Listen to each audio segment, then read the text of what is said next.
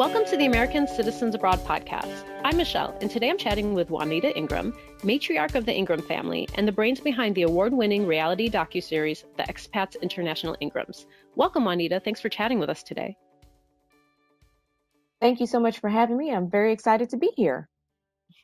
Could you share with us a little bit about your own stories as an expat? What took you abroad, and how long have you lived overseas? Sure. My journey started in 2011. We moved to London from Indiana, and I'm originally from Chattanooga. We moved because of my husband's job. And so I am what people consider the typical trailing spouse. And so he kept getting promoted, and we moved to London, lived there for about five and a half years, moved back to the US for a bit, and then we moved to Taiwan for the last two years for my husband's job. And just two months ago, we moved to Singapore again for my husband's job. We've been doing this for about 10 years now. This makes our 10th year uh, as expats. What inspired you to create your reality show, The Expats International Ingrams?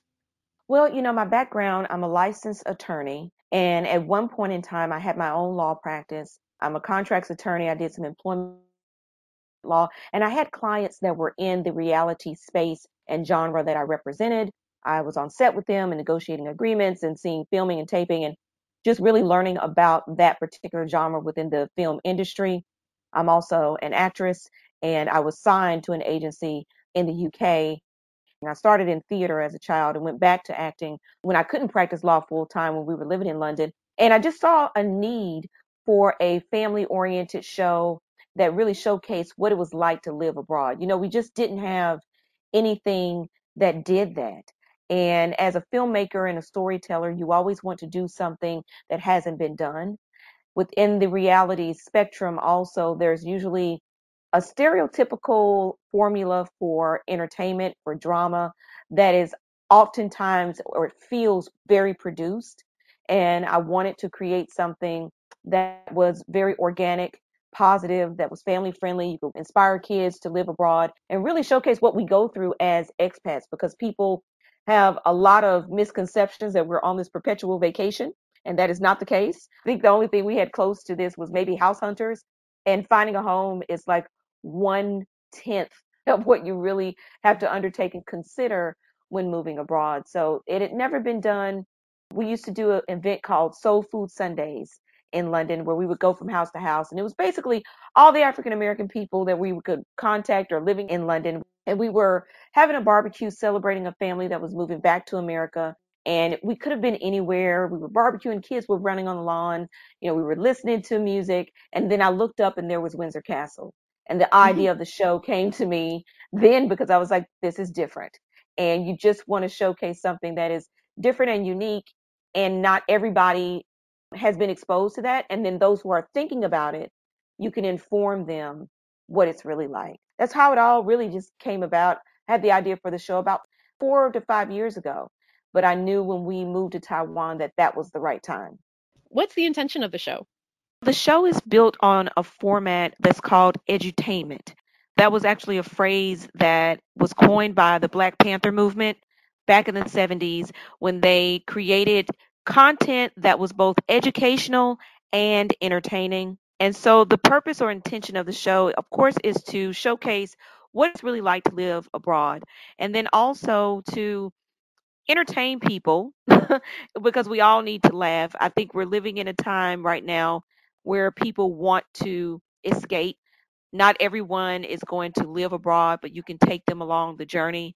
And then also to educate people what it's like to live in other countries, to learn other languages, and particularly for children what it's like to maybe think about studying abroad, learning another language, being a third culture kid. So exposing people to the lifestyle of being an expat, which a lot of people told me they didn't even know what the word expat meant.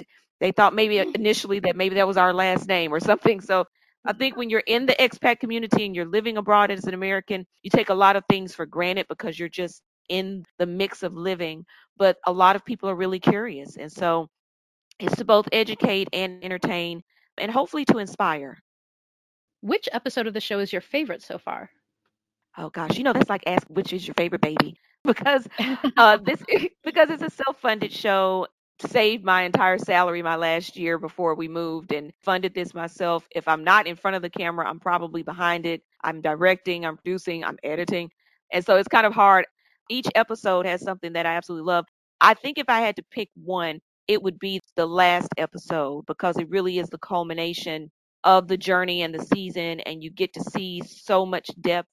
I've had people tell me that they cried, grown men no. um, tell me that they cried and I just think that there are so many beautiful parts and arcs in the story. I, I look at everything from a producer's lens, and I think it's one of the cleanest episodes that we did because we just kept getting better and better at the mm-hmm. process. It was just a lot of fun to make, but I think maybe the last episode would be the best one for me because it sums everything up. What has surprised you most being an American abroad? What were you not expecting in your life abroad? Initially, when we first moved, and it was the first time that I stepped away from practicing law full time in a very traditional way, I was not expecting to experience what is called or phrased as trailing spouse syndrome or trailing spouse depression. I was not ready and I didn't see it coming. And in fact, I didn't really diagnose it as a real thing until I was researching for the show years later. I started looking it up I looked up the phrase trailing spouse. I had no idea that the syndrome or depression was a thing. And when I read the symptoms, I was like, oh, so that's what that first four months of living in London was about.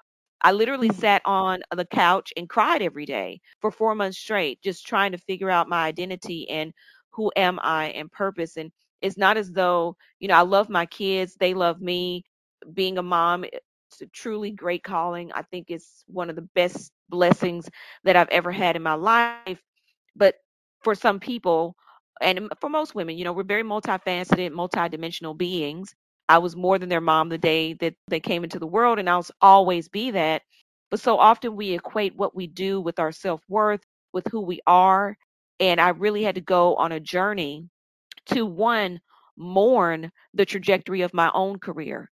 And while I voluntarily signed up happily to be mm-hmm. living abroad because of my husband's promotion, I didn't really take stock of what that meant for me and my career, exactly how I was going to have to mourn and grieve the trajectory that I was on or what I had planned for myself, and really do a pivot and shift from feeling like a trailing spouse to going to an accompanying spouse, which is a different space. It's a different headspace. You're not really focused on what you gave up, but you're looking at opportunity and what's in front of you. And that journey to get from point A to B, I did not plan nor anticipate that. And I wish I had. I did this time. Obviously, you know, I did a whole show. So I'm, I, I found the purpose and, you know, really thrived in it. But I, I had to engage a life coach and really step into this new space. I wanted to be a judge at one point in time, and I still may be. I just may have a judge show. You know, I just may manifest that differently now. Being able to explore all of the things that God has blessed me with the capability of doing was a mindset that I had to shift, and I didn't anticipate it the first time around, but I'm glad I've got the knack at it, got it, you know, together. I wish I'd read about that beforehand, so I would have been prepared. A portion of your show's proceeds go to fight poverty and empower women through Dress for Success Greater London and Dress for Success Chattanooga. Could you tell us more about what these organizations are and who the women are that they benefit? Absolutely. And I love this organization. I am the founder of Dress for Success Greater London and the founder of Dress for Success Chattanooga. And Dress for Success is a global organization that empowers women to get them back into the workplace. We give them interview training and interview attire. And I like to say that we dress women from the inside out.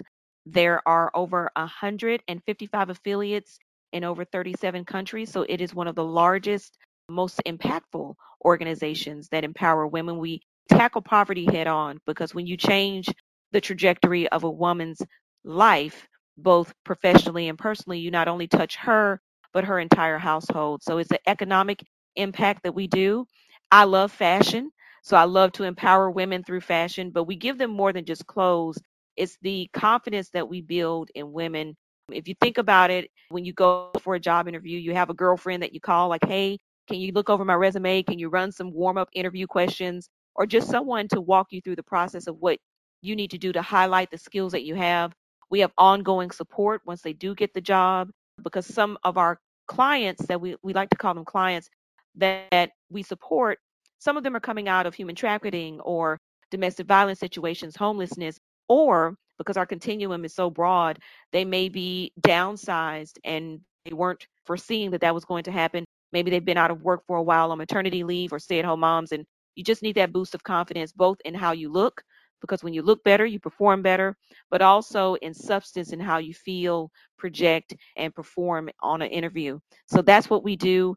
The streaming proceeds from the show go to support that. I think Dress for Success, I think it's an episode either four and seven, or I don't have them memorized by heart, but oh. we're in London and showcasing what it is that we do to empower women. And I, I love what we do. Living abroad as a family is different than a single person living abroad. What has been the hardest part, the biggest struggle you've had as a family while living abroad? And what has been the best part? Oh, hardest parts twofold. I think when you have third culture kids, it's always, as a mom, you're always first and foremost concerned about them settling and finding their way and meeting friends and then having to leave friends and picking schools and having educational opportunities that are optimal and just being able to help them navigate this constant change, which I see in my children has been a huge blessing. There are adults that don't deal with change very well. So helping kids to navigate that. And then this time around when we moved, my daughter is 13, my son is 11. So they have attachments, they have friends, helping them emotionally navigate through change. I think has been one of the biggest. That also coupled with packing for people, because it's not just yourself, but packing and unpacking and organizing a home for a lot of people is always a struggle, especially Mhm. for me, because I'm a bit of an A type personality and. I've had to loosen up on my OCD tendencies just for the sake of everybody's peace. But I think one of the best parts of living abroad, the appreciation for other cultures and the flexibility and the ability to navigate change that we all have now. My kids have seen over 27 countries. I stopped counting at the number of countries that I've visited, but having lived on three different continents for them, they have absolutely no idea of limitations for themselves.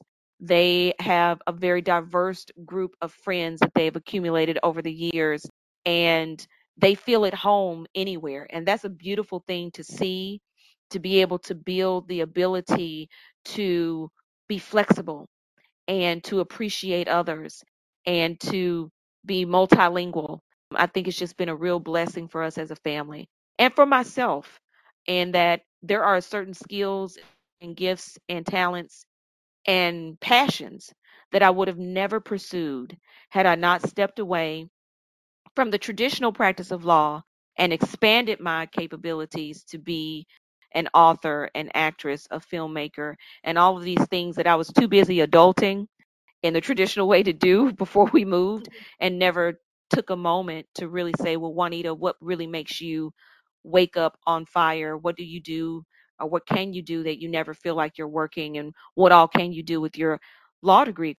Film is a business, entertainment is a business. And so it's, it's used in a different way. I feel excited about everything that I touch. And I'm not sure that I would have arrived at that space had it not been for living abroad. Some families have difficulties and sometimes fail as a family living abroad. What do you think makes a successful family experience while living in another country? And what advice would you give to other families?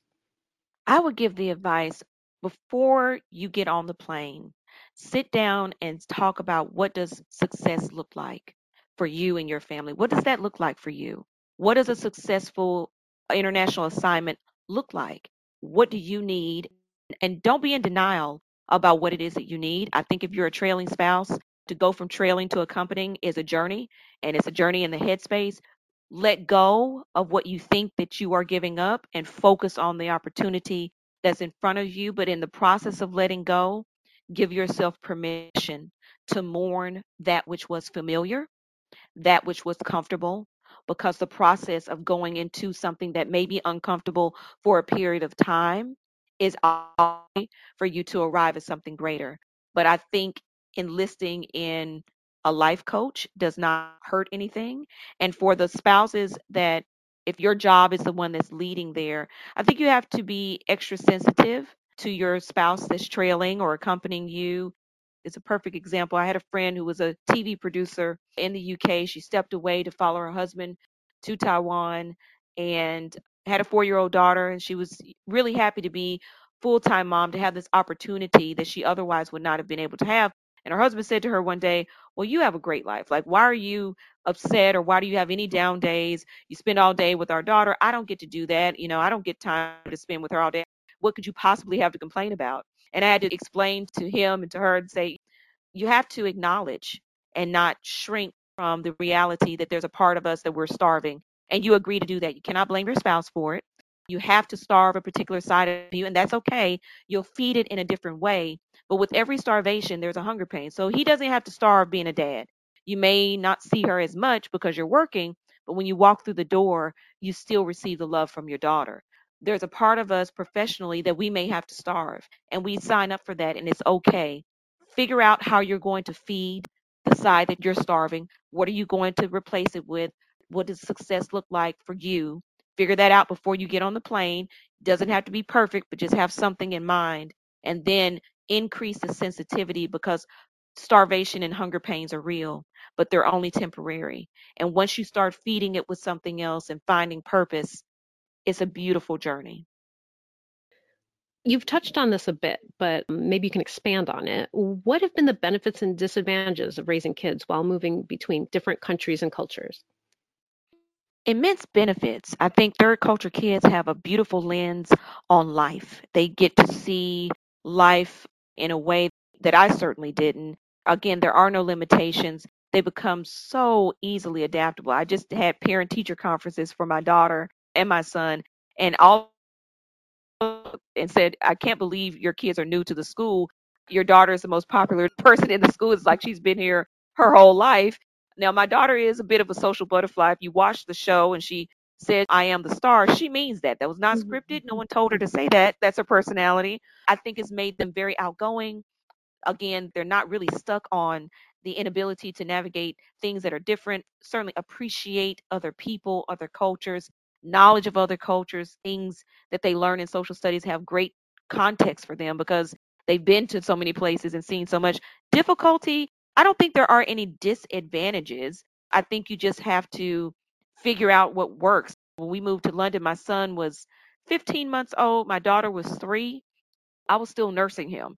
So I think that you will go through the typical seasons raising children that come with their own challenges. You'll just do it in another country. As with moving anywhere, there are always challenges like where do I buy socks? What's the equivalent of Target in Taiwan? so mm-hmm. you always have those natural settling in things that you have to overcome. It's not necessarily a disadvantage, but it certainly is a challenge that you have to figure out what works for them. And that is making friends and then having to leave friends. I think that's always hard, but that's hard for some adults to do. It makes them stronger people. But with technology now and Snapchat and TikTok, They've got friends all over the world. Back in my day, I would have had to have a pen pal. They don't have to mm-hmm. do that now. That becomes even less of a challenge. And I fully expect for them to have friends that they go to weddings all over the world, you know, and go and take girl trips all over the world. They still have close friends that they met in the UK that are now in Portugal and Brazil and Africa and all over the world. I think the pros outweigh any challenges. After living in several countries and meeting other Americans abroad, are there any common themes or threads that you find within the different overseas American communities? I imagine that the struggles are somewhat similar, no matter if one is in London or Singapore. I'll tell you the biggest difference that I see. People say that Singapore is like Asia light or it's the London mm-hmm. of Asia. And it's very true. The biggest difference that I saw, especially being in different places in Asia and living here, when there is a true language barrier that exists, I think that takes it up a notch. And that's what I experienced when we moved to Taiwan. If you don't speak Mandarin, you're really going to have a problem. They're trying, but it is a challenge. It is not like Singapore where everybody speaks English and it's no big deal. And it's very much like living in London. London was culturally different, and British English is very different than American English but it's still English. And at least someone can explain to you how you just misspoke. But when you are in a country like Taiwan that is very local language driven, it is challenging because then it becomes an issue. And thank God for Google Translate. There mm-hmm. were still some things in the grocery store that I could never figure out what those greens were. They tasted mm-hmm. great. I just cooked them like they were collards or mustard greens, but they weren't. I'm not sure what they were. Um, and you just have to sort of navigate streets and street signs that are not in English. And also, as being African American, there is a distinct difference when you're in an environment that hasn't seen a lot of diversity. So, Singapore mm-hmm. is extremely diverse, London is extremely diverse, Taiwan is not.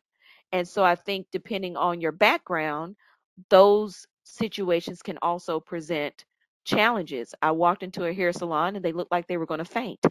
And I had to reassure them that I was just there to buy shampoo. I was not going to make them attempt to do my mm-hmm. hair. There were no black hair salons in Taiwan, and they looked like, oh my God, what is she going to ask us to do? Mm-hmm. And so those type of things can be a bit much to overcome, and they do vary from place to place. But I think the common theme is finding your tribe, and everybody that settles they navigate towards what is familiar. So you have these American pockets, but I think the true beauty and growth takes place when you go outside of those and you really start to explore the local experience.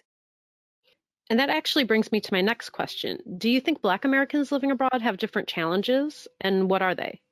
I do. I can't pretend to speak for all Black Americans, so I think it will vary just as much as we vary and it depends on where you're living. Some challenges don't exist in other places. So when I lived in London, I didn't have the challenge of feeling different. There were certain places that I could feel people staring because maybe they hadn't seen a lot of African Americans in that particular area, but it really wasn't that big of a deal in London. Here in Singapore, it's not that big of a deal. It's actually quite refreshing it's just like London is so diverse. There's so many different people. Living in Taiwan was a different experience. When the elevator doors would open, people would jump when they saw me. If I got on the bus, people would get up and move. Those type of things still occur. Although there are a large group of people that I met in Taiwan that were so open and welcome and clearly had watched a lot of television and were very comfortable being around black American people. But it just depends on what province you went to and what district you were in. It's a reflection of where we are in the world. There are negative stereotypes about a variety of groups. Black Americans are no exception to that. And sometimes that shapes how we are handled or mishandled on a global scale. Was another reason why it was so important for me to do the show. It's not just about being abroad, but also being black and abroad through our lens, but putting forth those stereotype breaking positive, authentic images of us really impacts and influences how we are seen on a global scale. Do you think family will repatriate at some point? I'm sure we will. My parents are getting older. You just never know. I say that London was supposed to be a two year assignment. We were there for almost five. You don't know because you just, I say, sure, we will.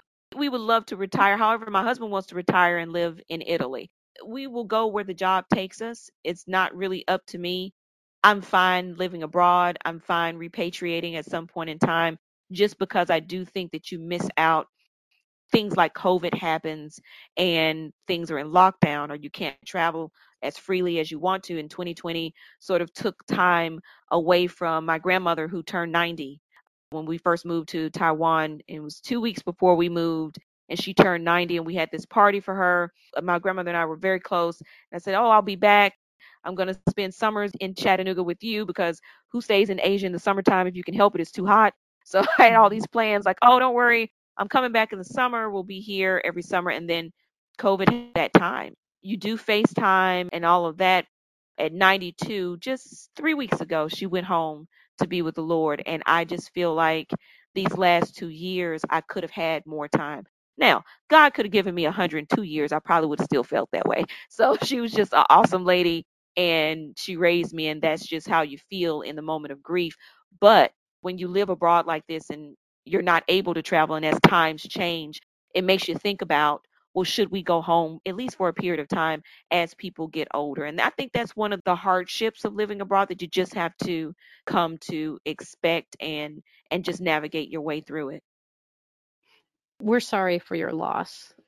Oh, thanks. She's in heaven and I know I'll see her again and heaven officially smells like white diamonds perfume it's fine just she was just a great great person but i'm you know i'm not the only person in this process so many expats reached out to me and expressed their condolences but then also said how fortunate i was to be able to go home right now to attend her funeral because people had folks that passed away in 2020 and they weren't able to go mm-hmm. i think that is part of the things to consider when living abroad you can't always get back when you want to but that's why it's so important to cherish the times when you do go back.